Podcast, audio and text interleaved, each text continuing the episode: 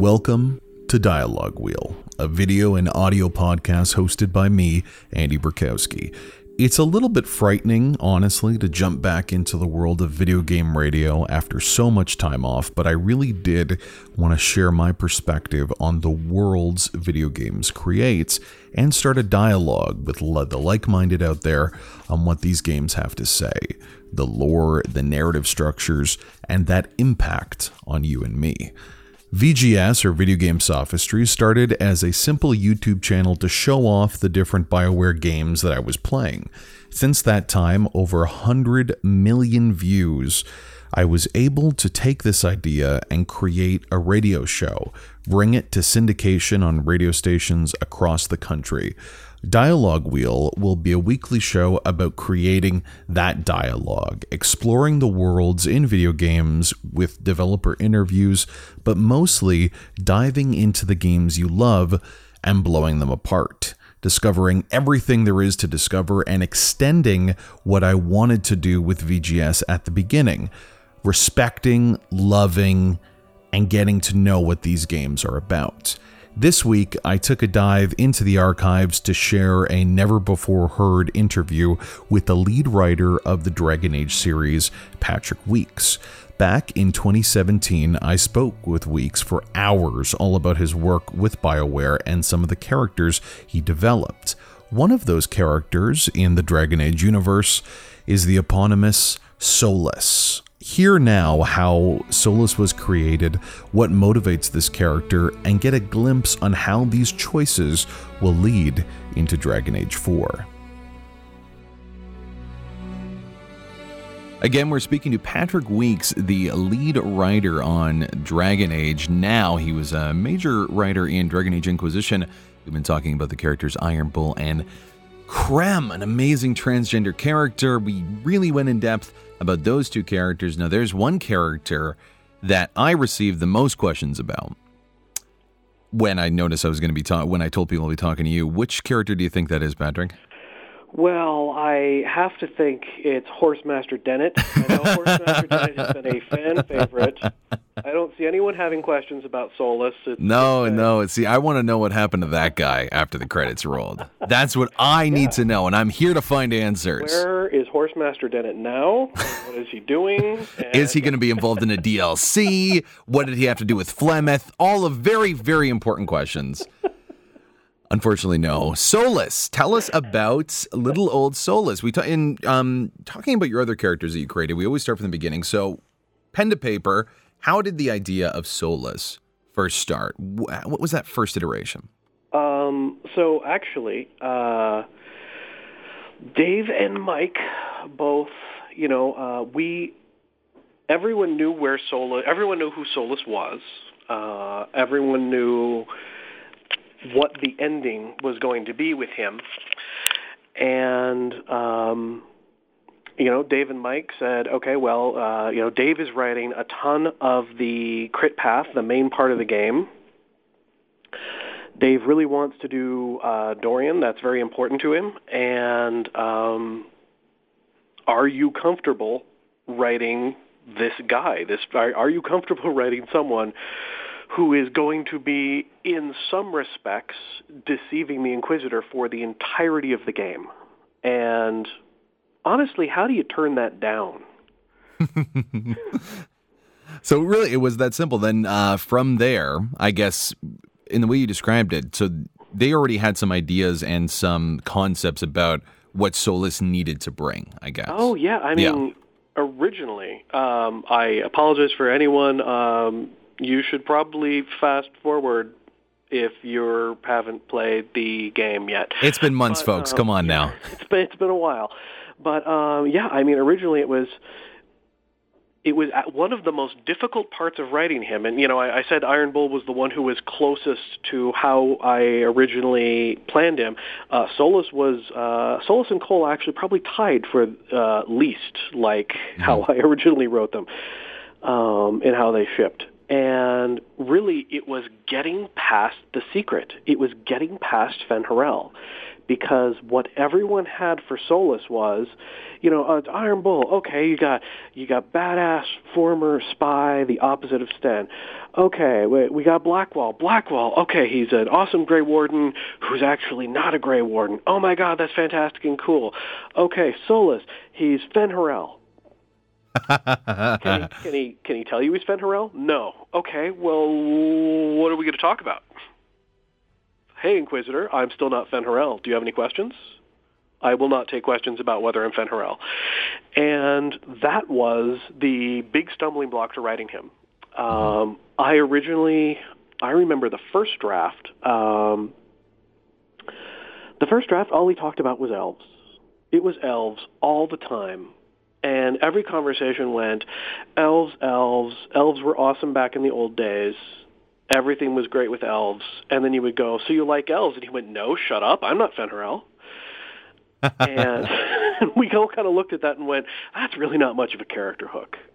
You cannot have a character hook built on something that you only reveal after the player has watched the credits.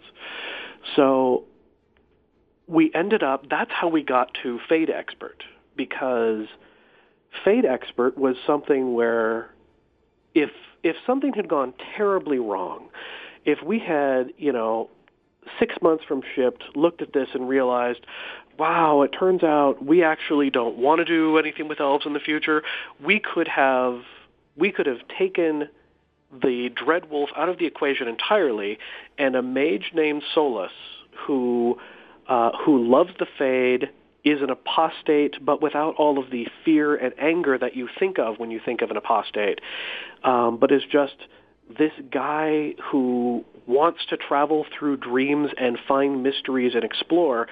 That was a good enough character to stand by itself. And that's, you know, that was what it took us a couple of drafts to get to. Really? So what were, I guess that you mentioned the first two phases of Solas. And, you know, share, I guess, a little more of that journey of when you finally got to this character that could stand alone by itself. Because it is, like you said, a much different sort of procedure that you had than you had for other characters, because you couldn't talk about their prime directive. So, yeah, if you don't mind, another iteration, a little more through that journey before you finally came.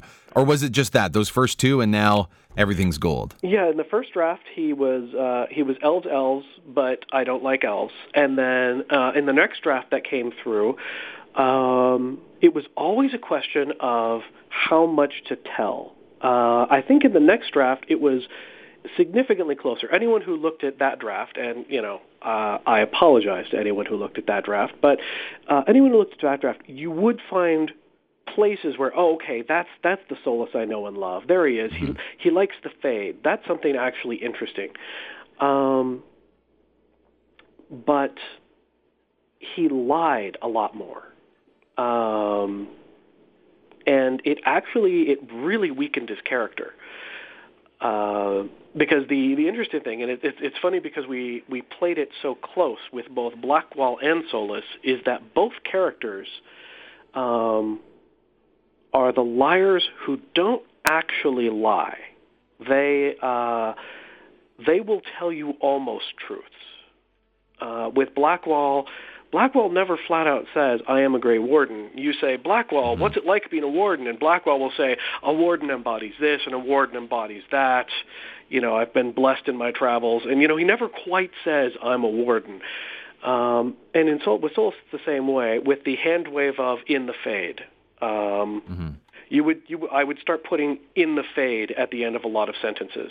Yeah, it turns out that all of the stuff you thought was true in history was wrong because I saw it in the Fade. Ellipsis. Oh, yeah, that's right. Sorry, I'm not Fen'Harel in the Fade. That's right. And so in revision 2, he lied a lot more. He was much more, I was trying to establish a different character, and on one hand it worked. On the other hand, it really made it less tragic and more jerk when we got the reveal. And so that's kind of how we got to, okay, here's the place we're at. where what we eventually made him into, this this character who is intelligent, wise.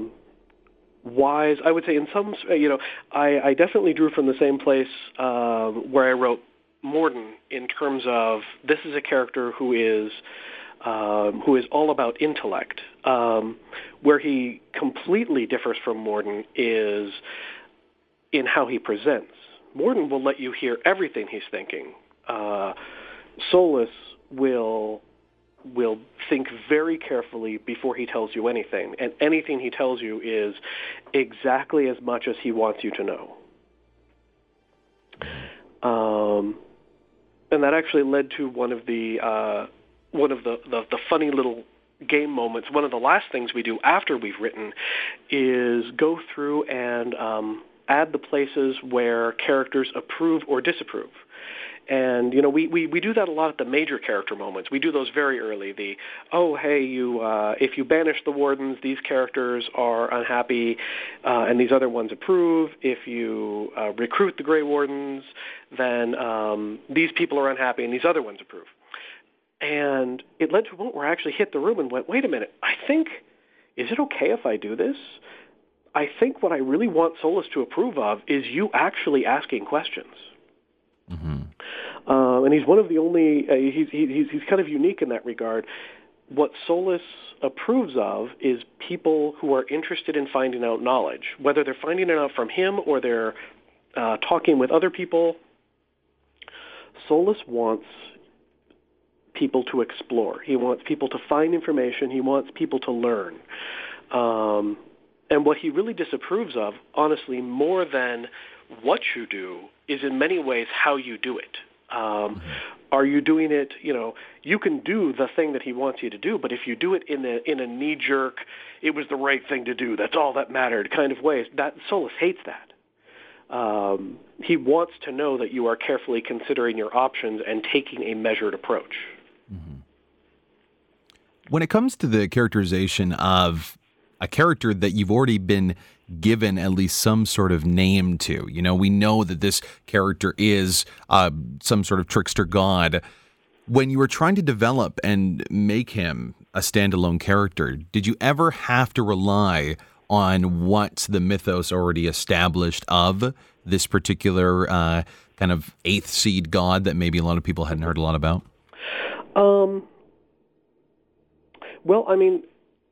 I think like we talked about before, one of the great things about the Dragon Age universe is that everything that you learn in a codex entry is something that someone else heard in a story and wrote down, and you're reading half of the book. So the good news on that is that anything we wanted to do with Fen'Harel, there was so little, and what was in there was already so sketchy, mm-hmm. that we had all the freedom we needed to play with him.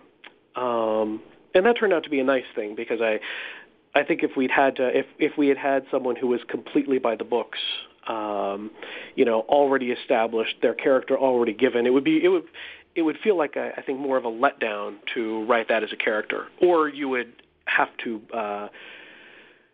play against type. You'd have to have him do something completely different to show that he wasn't just what the stories wrote about him. And in some ways that's both liberating, but that's also disappointing for anybody who liked the original stories. Mm-hmm. So this was a fun experience of getting to fill in some of the gaps. I think the only thing that I felt like we had to struggle against was anyone who hears trickster, or anyone who hears, he's the chaotic and unpredictable. It feels like there's a natural urge to go to he's Loki in the Avengers. He's the guy who's going to make large, grandstanding plans, or he's the Riddler. He's going to leave clues to test you, and he's going to cackle madly. And we had to get away from that. I would say that was the one area where we kind of went, all right, let's tone that back a little bit. Let's not have him be the Jack Nicholson Joker version of the Dread Wolf. Yeah. That's quite a quote. But, you know, because it would be easy to come and it's like, hello! It would be, well, you've got Dorian as a large, grandiose, extravagant figure, and it would have been easy to have him go that way. It was actually fortunate that we had Dorian as the mage who had the kind of larger-than-life persona already to make Solas be the quiet one, I think. Was there ever an instance where you were really pushed with giving some indicators to the player that Solas may have some connection to this god through the gameplay? Because you do see a lot of statues for Fen'Harel. There's many instances where you're discussing it, you're traveling through those lands. Where do you walk that line, I guess? How do you walk that line? Or do you just completely disregard it whatsoever? So the goal we had was we wanted the very careful players, the very sensitive players who were paying attention and watching every scene with Solas, to know that something was up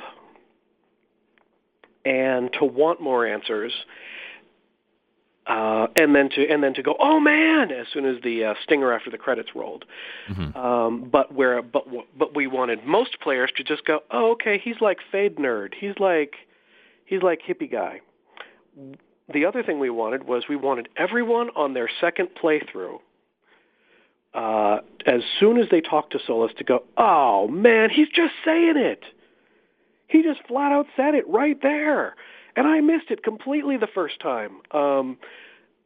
I think we call it like inevitable in retrospect, or the slap the forehead on the second playthrough style of writing, where, yeah, you know, we wanted people to see, oh, okay, he's the most interesting thing about the trickster god is he's not actually that great a liar. He is almost telling you a lot of the time.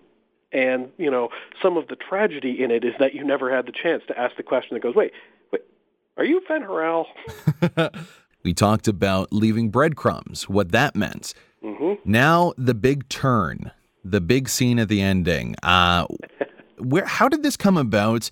Were you really involved in that sort of process, and are you happy with it? Oh, I'm absolutely happy with it. It went through several iterations, and it was Mike was hugely involved. The writing was definitely done by Dave. It was a huge Crypt Path moment, and he had me give a look at the Solas voice, but I think I looked at it. I don't believe I actually changed a single word in the final one. We had versions where after the main plot, it was going to be a full plot where you, the player, went and were actually present when Solas confronts Mythal. We had a part where we said, wow, that's too big. A lot of players are going to miss that. We'll make it a DLC. So it was going to be a separate DLC where that happened. We had, at one point we said, no, this is too big. We actually, let's cut it and address it next game. So it was going to be this thing that we pushed off until, into some future content. And I'm really happy with what we went with, because I think, for my money, that short little Marvel style after the credits stinger is what we needed. We needed something so that everyone who was paying attention and everyone who was really invested could look at that and go, oh my God, and go, okay, so just in case you were wondering, we're not done. We have more stories to tell. And we are confident enough in what we are doing that we are willing to throw that ball. I guess I'm talking a lot about football in this interview. It was just like that stinger is essentially us throwing a football to future us, trusting that we are going to catch it. Because at the end we had that level of confidence. We felt that we made a really good game. Dave led an amazing team of writers, and I'm really touched that he has the confidence to believe that I'll be able to carry that on for him. Mm-hmm. When we spoke to Dave, one of the big moments that he mentioned was when he created kind of a long-term idea for what's going to happen in the Dragon Age universe. And to hear him say it, he mentioned that what he originally wanted for Dragon Age Inquisition couldn't happen. It was far too big. It wouldn't work. And that you guys had talked about taking that concept, finishing Inquisition somewhere in the middle of that concept arc, and then using at least an influence or something on that to affect the franchise going forward. Speaking with you now as someone who's taken up the reins, do you know what I'm talking about? Am I talking crazy? And where do you, I guess, see it going? Reasonably, of which you can say, obviously. Yeah, well, yeah, definitely. So here's the last scene of the next game. Yeah, I think there is an extent to which no plan ever really survives contact with the audience when it comes to video games. So there are definitely things that we look at how fans react. We look at what hit, what rang true with everyone, what things people just, it's funny, having people react angrily actually isn't as bad as having people ignore things sometimes. Having people react angrily means they were definitely emotionally engaged. So you hit something there. Whereas having fans go, I don't know, fine, I guess, whatever, and move on means, okay, I'm not sure if that's what we want to go back to. We didn't necessarily get anything from them there. They didn't remember that later. So that's a phase that comes after every game we ship. We look at what hit, what missed, and where we want to go from there. Now, that said, Dave's future plan is, I think, fantastic, epic, and heartbreaking. And our plan is to use that as our starting point, to look at where we want to go, what we want to do, and it will not be, and Dave and I have talked about this, it will not be the story that Dave would tell if he were still here as lead writer, because it could never be that.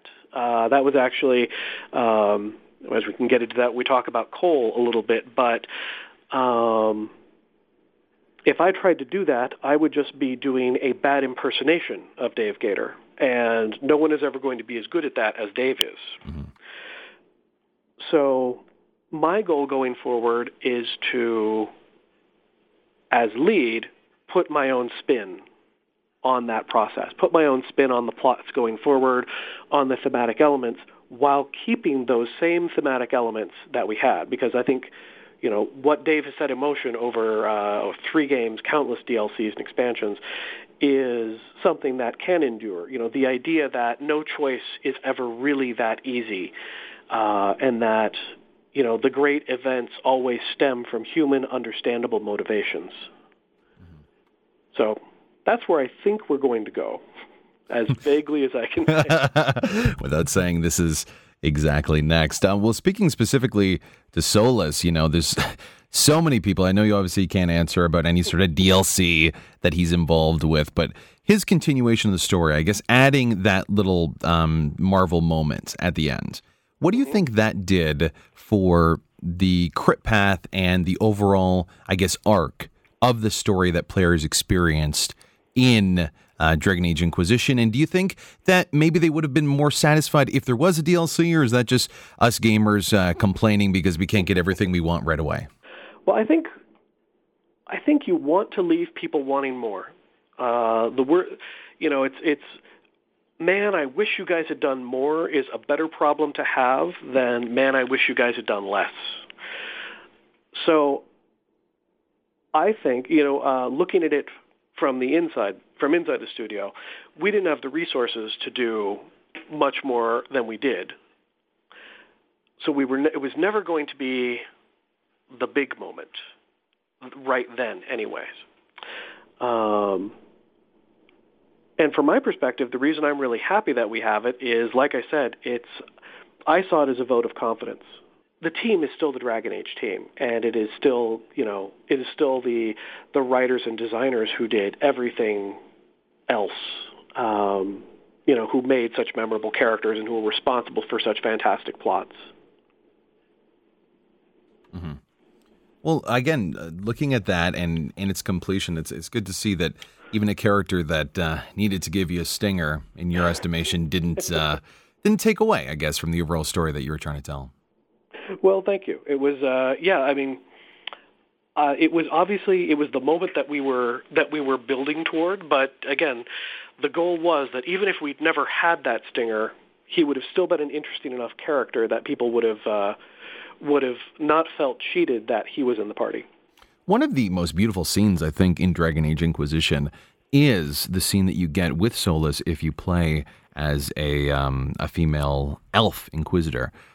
Talk a little bit about that choice to have this romance option very, very specific. It's race and gender specific. And I guess why that scene, what that scene meant, and I guess a lot of the subtext, because it's a very, very rich sequence of scenes, not just one. And I think it's really one of the most interesting romances in the game. Well, I love that scene because that scene, for me, shows how far we've gone past, not to make myself irrelevant anymore, but how far we've gone with the digital acting. Jonathan Epp, the cine designer for that scene, put it together. And when you take everything that Gareth David Lloyd, the voice actor, everything he did on his lines, just putting so much tragedy and making it clear in every line that he wants to say more than he can. And then with John Epp, the cine designer, just in the wordless scenes, showing the tragedy, showing the heartbreak, showing how much he does genuinely care against his better judgment, and how he finally forces himself to step away. You know how I said we were talking about the Iron Bull?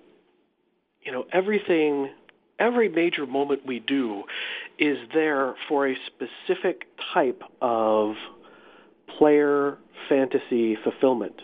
And, you know, it's not all types of fantasies are the happy ones. There's a reason that The Phantom of the Opera was on Broadway for so many years. And it's not because it has a happy ending. The Phantom of the Opera isn't exactly the theme for the romance. It was the Razor was something closer to almost professor and student in some ways. It was, he definitely comes across as a mentor in some ways, and when he finally steps back, it is him beating himself up, not you, saying, wow, what I have done here is actually really unfair to you, and you, the player, and you, player, at the time, don't know that I'm beating myself up because I'm actually thousands of years old and not the person you believe I am, and it's disrespectful to you for me to continue this romance. So it's a very moral perspective for our ancient quasi-evil trickster god to come with. And it's amazing because it's another instance of content that so few players would actually get an opportunity to see. You know, when it comes to making it that specific, I guess, why was that choice made? Because usually a lot of your content, most of the Dragon Age content, it's very easy to get really rich, wonderful characters right in your face and have those wonderful eat-em-up experiences. Mm-hmm. Why for this one was it such a steep price to get in? You know, I won't lie. A lot of it came from some of our designers, some of the women in the design department really, really loving his voice and saying, you are absolutely fools if you do not make him romanceable in some capacity. Yeah. And really, his story overall is, and you know, I think we've only hinted at that, but I think we have hinted at it enough that I can at least say this part of it. His story isn't a happy one. You know, his story is one where if you look at him and Mythal, there is clearly some grief. There is clearly some tragedy, and adding in the option, even if we never, you know, even for players who don't take it. On my end, as a writer, knowing that some players will have this as a star-crossed, forbidden romance, you know, it makes him more sympathetic, and it's important to me as a writer because when you're writing about someone who, you know, according to Flemeth, is at least somewhat responsible for the bad guy getting the magical item that he used to blow up half a mountain in the prologue, it's important to have something in there that you can always, as a writer, look at as your touchstone and go, this is a real person, this is someone who experiences sadness, this is someone who falls in love. Even if he doesn't do it with that Inquisitor on that playthrough, this is always someone who can be like that. Where do you see a character like Solas ending up? Musical theater. I see him. You know, you'd stay away. Right when we reach those beautiful moments, Patrick. Damn it, we went through it all. We were talking about the deepest, darkest moments. Oh, damn. I think that it is fantastic that people have emotionally engaged with Solas, and I hope we get the chance to explore that in some future content. All right, and that's most that we're getting right now. Oh, here's a little tie-in. The Here Lies the Abyss. I believe I'm labeling that, naming it correctly. Yes, the very important critical quest in Dragon Age Inquisition, where you meet up, fight with, and or against the Grey Wardens. A nice natural tie-in. The demon that spoke to Solas. What was all that about? What was that going on? If you bring him in, it's one of the instances for those listening. The demon who speaks perfect Elven. Yes, online. Perfectly to him. And you know, if you remember any of that, did you have anything to do with that?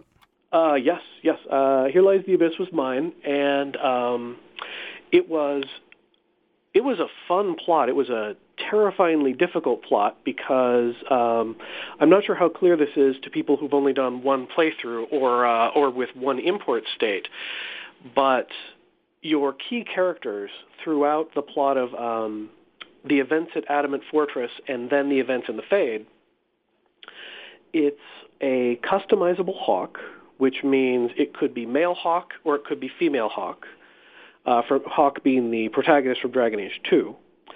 And within that, hawk in Dragon Age 2 was characterized by one of three different attitudes, basically friendly, grim, or sarcastic.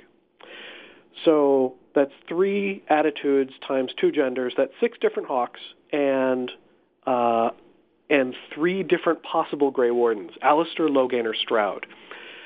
So the process of going through Adamant Fortress and then going through the Fade was a crazy juggling act of trying to keep track of, okay, now one of these five people, these five Schrodinger's cat quantum people will say this line, and then another of these five Schrodinger's cat quantum people will respond with this line. Mm-hmm. So it's important to remember that as we went through, everything in Adamant Fortress and the Fade was taking place in that context. There was a long period of time where we were looking at that really going, okay, I just have to hope that this actually makes sense when it's nothing but Alistair and my sarcastic female hawk. Mm-hmm. But to actually answer your question...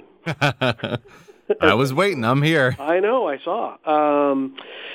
As I recall, the Nightmare, who, as a friendly, chipper guy, was basically... I do basically two types of villains. I do the villain who thinks he or she is the hero and is misguided and has opposed goals and is kind of tragic and tortured in that way. And then I do the mean girl villain who says snotty high school insults. That's it. That's the gambit. Well, just about, yes. I'm looking forward to seeing who writes the villain in future Dragon Age games. So get ready for either tragic pathos or really, really good high school mean girl zingers. There we have it, the next game. As I recall, he was speaking to Elvin to Solas, and if I remember right, he said, your pride is responsible for everything that has gone wrong. And I think he said, you will die alone. And then Solas says something that translates to either nothing is known for certain or not necessarily. And what does all that mean? Well, I think it's fascinating that people are emotionally engaged. Mm-hmm. And it was a very asked question. It was a question that was asked a lot specific to that. I'm not surprised, and I hope one day we can tell you. But obviously that demon knows that Solas is hurting and that Solas feels guilty about some stuff and really wanted to dig in there. And Solas was shouting back. So literally just describing what happened. All right, so something that clearly will be talked about later in other games, or other... It'll be talked about later in Dragon Age. Dealing with this particular quest, I really think that this was one opportunity to involve the Grey Wardens in a story and in a world that kind of progressively, after the first game, had less and less of a need for them to exist, let alone in the world, but in the main character's arc. Talking to David, I remember initially there was some idea for this particular mission that they would just fall into a hole and be in the deep roads and hanging out with the dwarves. Yeah. So tell us a little bit about that creation. Yeah, it's a lot of the process of writing these large plots is, like I talked about the Razor, you figure out what the core concept is. You always start with a lot of things, and in most cases, what you end up then having to do is cut. And if you're not someone in the studio, talking about having to cut things makes it sound like you're losing awesome content, you are ruining what would have been clearly the best part of the plot.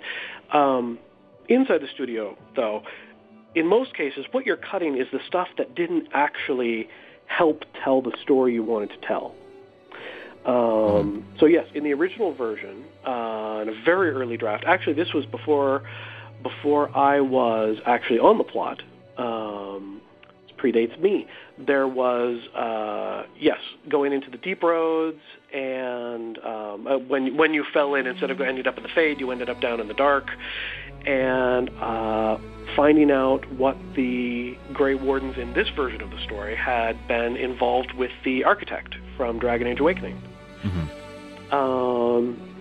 And it was an interesting direction, and it was, I think, a very cool direction, but it didn't help tell the story of the Inquisition.